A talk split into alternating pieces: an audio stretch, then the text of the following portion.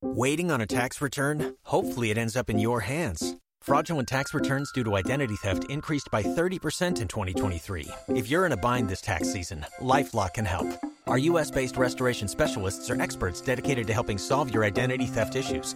And all LifeLock plans are backed by the Million Dollar Protection Package. So we'll reimburse you up to the limits of your plan if you lose money due to identity theft. Help protect your information this tax season with LifeLock. Save up to 25% your first year at LifeLock.com slash aware.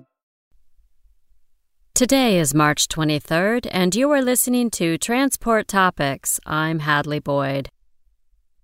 Even before the pandemic, DHL's Larry St. Onge and Jim Monkmeyer had set up strategies and implemented technology in order to respond to disruptions like COVID 19.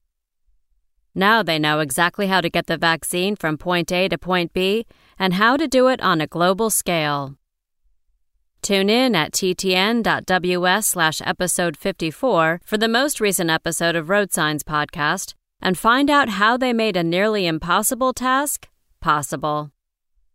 Now let's dive into today's top stories. It's been about a year since wide swaths of the U.S. shut down to prevent the spread of COVID 19. The trucking industry was not among them.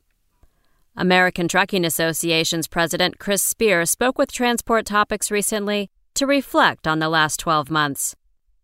Spear said, quote, Last March, we didn't know what we didn't know, but it became clear just what an important role we were going to play in getting the country back on its feet. Unquote. A Texas law that restricts the size and traffic of ships operating within the Houston shipping channel is drawing controversy within Port Houston and the wider shipping community.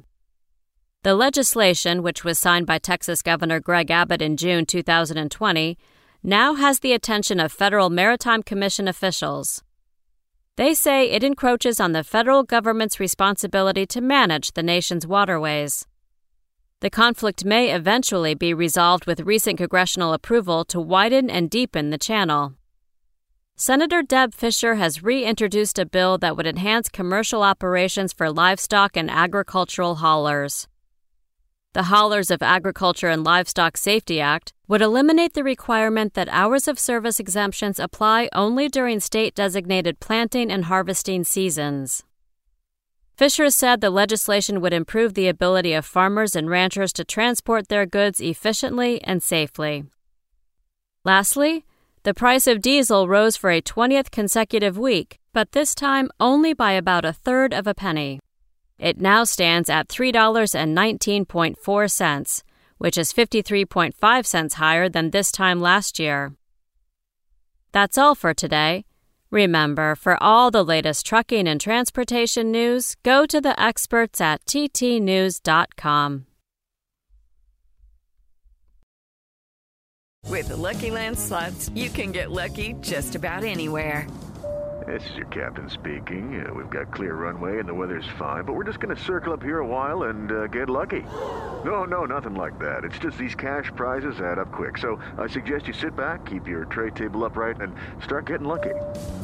Play for free at LuckyLandSlots.com. Are you feeling lucky? No purchase necessary. Void where prohibited by law. 18 plus terms and conditions apply. See website for details.